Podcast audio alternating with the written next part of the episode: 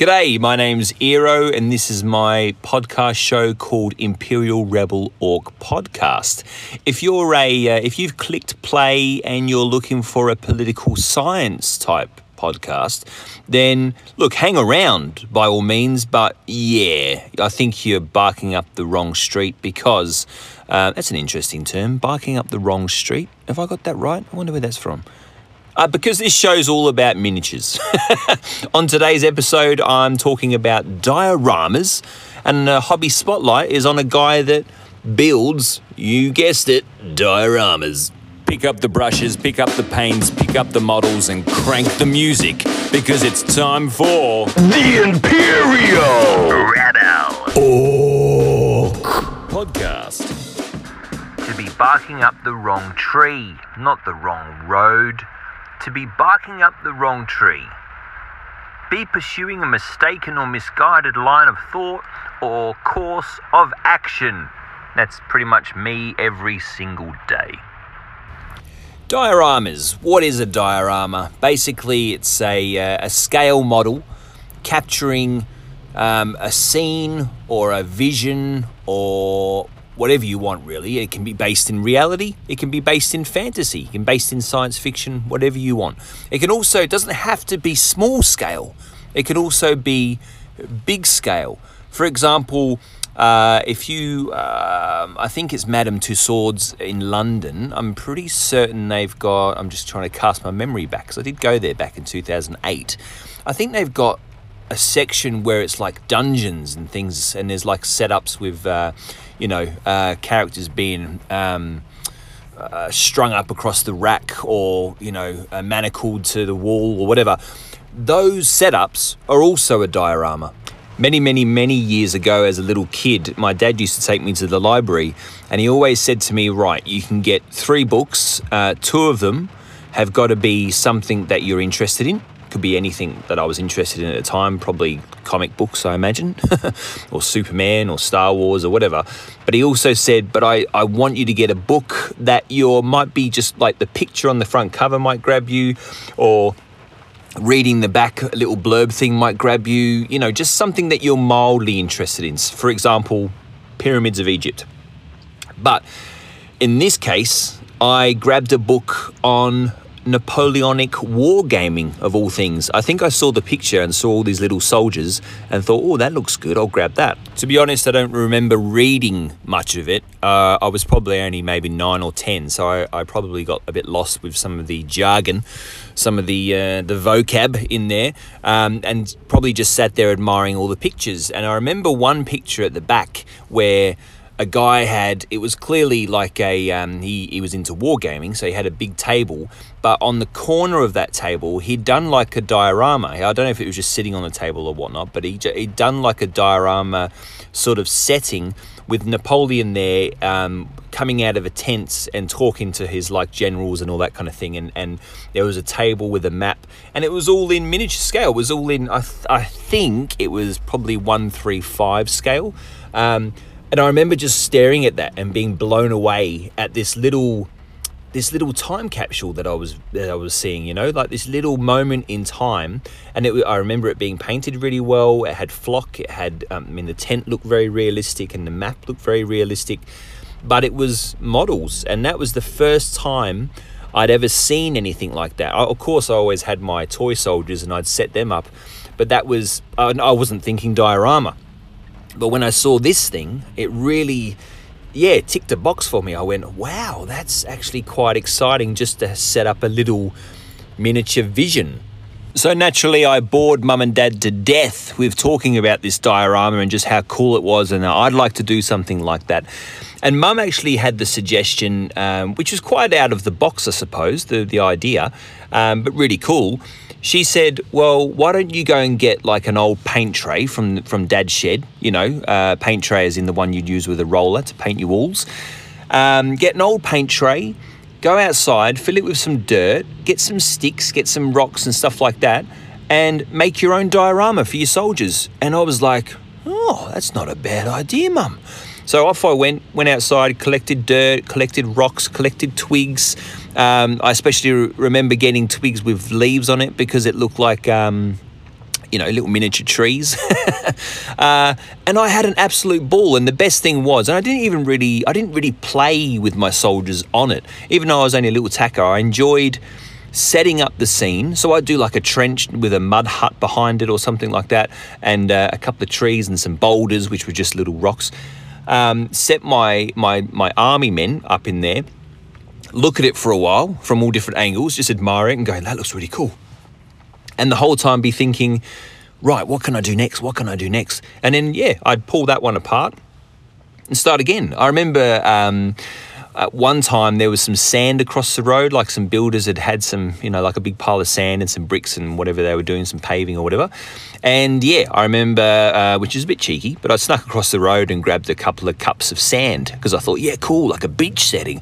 And I put sand halfway through the, the paint tray and then filled it with water. Um, it didn't work exactly the way I envisioned because it's probably too much water, but it ended up being quite swampy and all that kind of thing. And uh, my soldiers looked to my eyes, look really cool in there. So that was my that was my first experience with a diorama setting, you know, without having the scale models, without doing all the painting, but just doing the little miniature setups. That was my yeah, that was it was good fun.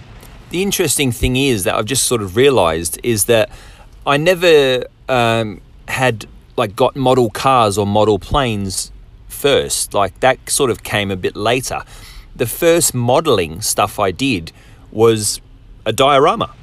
And man, oh man, what a diorama this was. this was, I actually did go and buy some 135 US uh, troops, and I had some polystyrene, and the idea um, basically was it was so bloodthirsty. Basically, it was a, a, a squad of troops, World War II troops, US troops, in a building, and most of the building had collapsed and had squished a lot of the soldiers. So I called it, there was a lot of blood, and I ended up calling the whole diorama Blood Bank.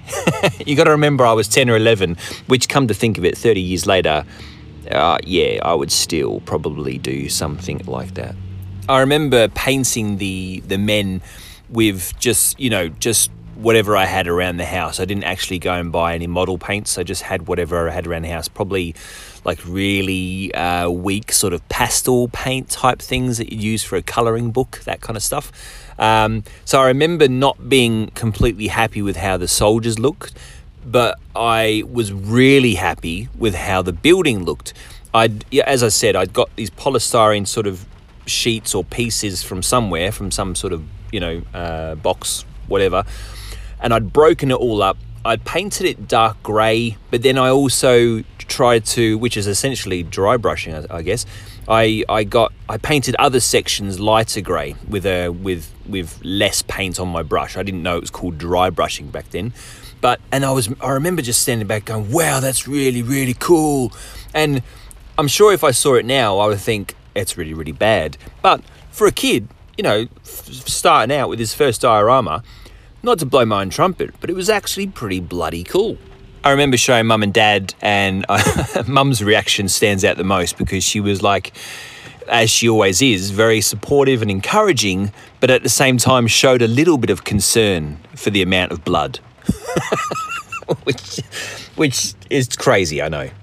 So, after that first initial proper diorama, I did a few smaller pieces here and there, but I kind of lost interest a little bit. I don't even know why, but then um, you know, I was it was only a few years later, about 14, whatever, 13, 14, that I um, discovered the world of Warhammer and started painting little miniatures and didn't really put them in any kind of setting at all. I just would, uh, and even their bases, I would just paint them that, you know, that traditional sort of like mid colored bright limey green that everyone seemed to do. yeah, they had that, and that was kind of it. There was no grass, there was no basing materials whatsoever. But of course, all these years later, and doing tabletop setups, you're basically doing like a, a larger scale diorama. Um, I I really like we talked about in world building, um, like I talked about uh, in episode nine when I did the hobby spotlight on the imperfect modeler. You want to you want to create a setting um, that's really really immersive, and um, I guess from watching YouTube videos, from reading books about dioramas, um, yeah, all those little influences and really encourage me and inspire me to try and put a lot of effort and put a lot of detail, not not overly detailed, but you know just enough, the right amount of detail into each terrain piece I do. So therefore, creating a miniature world, a mini diorama, I guess. Um, what I do need to do is probably um, get a bit more imaginative and a bit more, um, I don't know, put a bit more into my base work. Uh, because I, I, think I sometimes I put so much into the actual painting of the model and building of the model that when it comes to the base, I just go, yeah, let's just flock it. um, but you know, when I'm looking at other people's work and I see their bases, I always I'm always blown away with the amount of detail they can put into like a, a 25 millimeter base, you know. So uh, I'm definitely gonna start thinking more along those lines.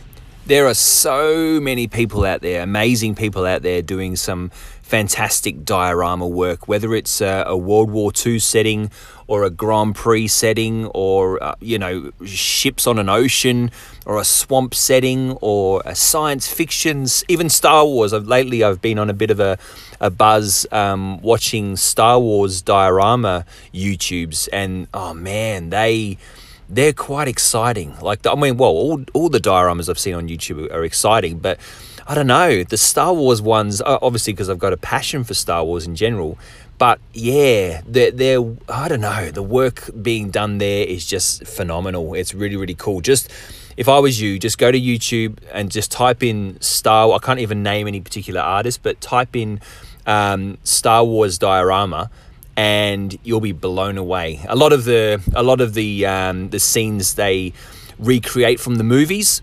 But when they do their own thing, uh, that's they're my they're my favourite ones. I don't exactly know why, but I suspect it's because of my um, passion for toy soldiers when I was a kid. But World War II dioramas in particular are my favourite especially in the scale of 135 and i guess that again it's because of the you know the army men sort of size from when i was a kid um, but yeah, there's some, uh, again, go onto YouTube, amazing work out there. Uh, uh, uh my favorite ones are definitely the action packed ones. so when there's a, a battle going on, uh, it could be a, a, North Africa battle, and you've got, you know, the Germans all lined up there in their sort of desert camo or, or, or that, that, that sort of tan fatigue they wore.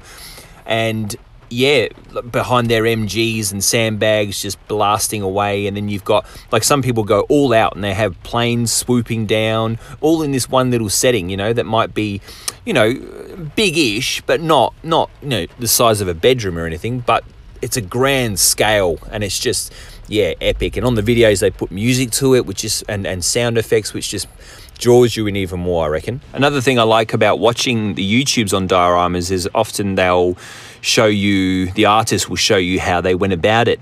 And you do, you can't help but pick up little um, tricks here and there. Uh, I'm especially fast, lately anyway, I'm especially fascinated by um, using the resin uh, for water effects. I think that's just incredible. Some of the dioramas with water is just like you know to create a wave to create a splash even to create a ripple is it takes some skill you know? You're using these epoxies that um, are notoriously tricky to work with because they can be really sticky really and they can often set really quick as well.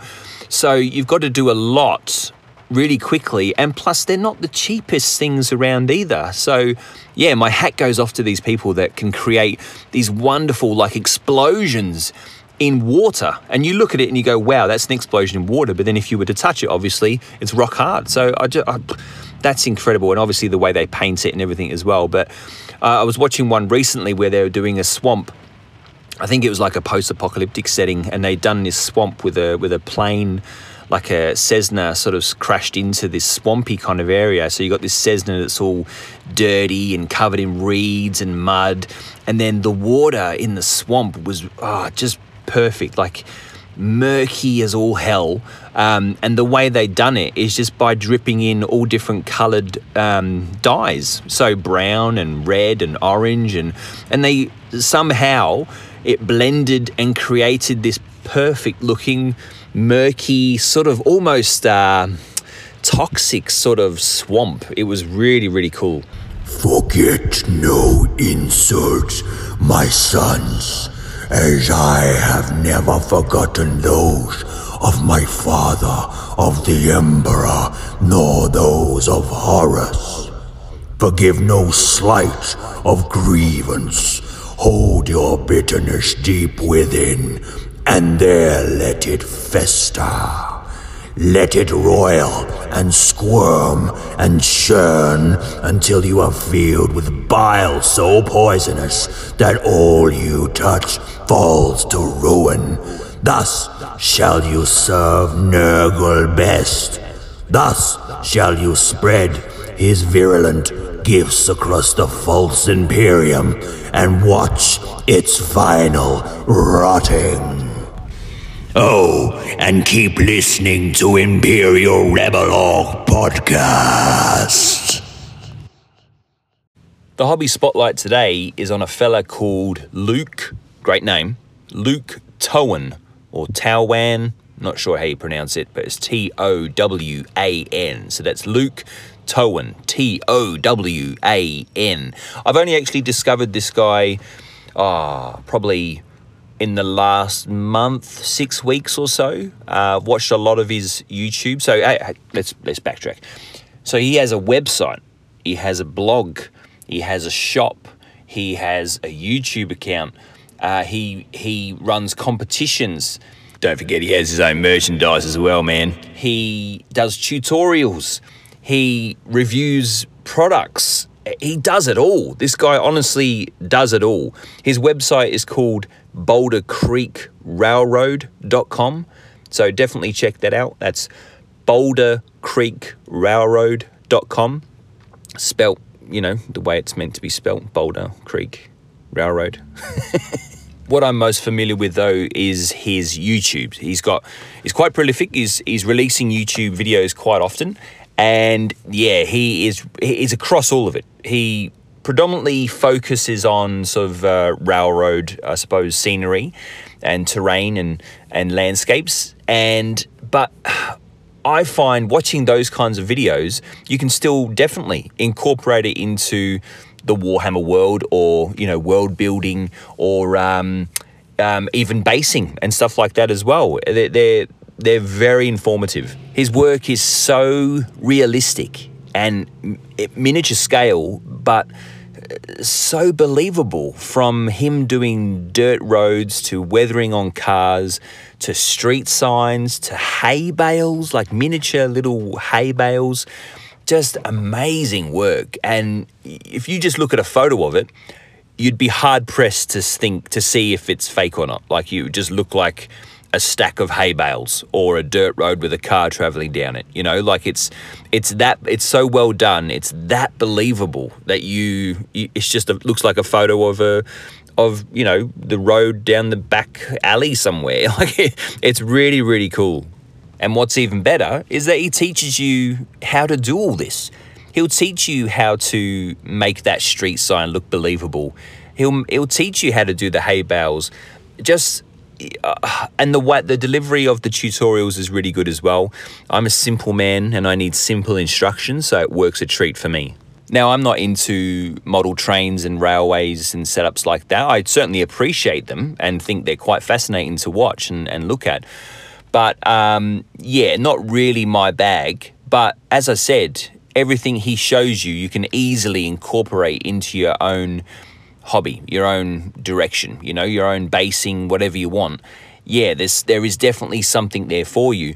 If you are into model railways, what he what I like is that he also shows you I haven't watched these videos, but what I what I like is that he actually shows you how to, you know, wire up tracks and all that kind of thing and, and talks about converters and explains you know the best setups to do and all that kind of thing too so yeah i think there, there is something there for everyone but specifically if you're into model railways or dioramas my favorite videos of his to date though are the um, how to do the trees how to build realistic trees so definitely go and check out luke towan or tawan T O W A N over on YouTube. Just type it in, just type that into Google. You'll find his website, you'll find his blog, you'll find his YouTube account. Really, really cool stuff. Hey, hey, guess what? Games Workshop is back online in my neck of the woods, which is Australia. So they're doing online ordering only at this stage because of the you know the whole COVID nineteen thing. They haven't opened their shops up yet, as far as I'm aware. Uh, what are we today? Today is uh, mid May, um, 2020. So that's good news. It's uh, you know there's a light at the end of the tunnel for all us dorky kids out there who are waiting to get Citadel paints and washes and models and bits and bobs. Um, yeah, so that's good news. So I'm I'm pumped for that. As far as what I've been up to, I mentioned in episode 11 that I got some Mission Brown spray paint to do some base coating for my Zulus for the Rorke's Drift project. Um, I've done some of those. I'm doing a, a trial batch painting type thing. Um, so I've done the base coating. Next step is to do some spot colours like with loincloths and headbands and go from there really. So yeah i've been tinkering with that uh, but also yeah it's been more hellgate. I'm really really loving hellgate. I think because there's no rules and i like that a lot that's it for episode 12 of the Imperial Rebel Orc podcast. I hope you're sticking with it. I hope you're enjoying it. Um, any feedback or, you know, constructive criticism, or you want to send me pictures of your latest projects, anything you want, email me, imperialrebelorc at gmail.com. That address again, imperialrebelorc at gmail.com. Thanks to those of you who have already emailed me. It's all been really positive feedback. It's been excellent. So thank you very, very much for that. Uh, if you'd like to find me on Instagram, Imperial Rebel Orc on Instagram. Uh, if you want to find my blog, then it's Imperial Rebel Orc over on WordPress. But basically, type those three words in together Imperial Rebel Orc, and you will find me. Thanks, guys. We'll see you on episode 13. You've been listening to The Imperial. Orc. Podcast.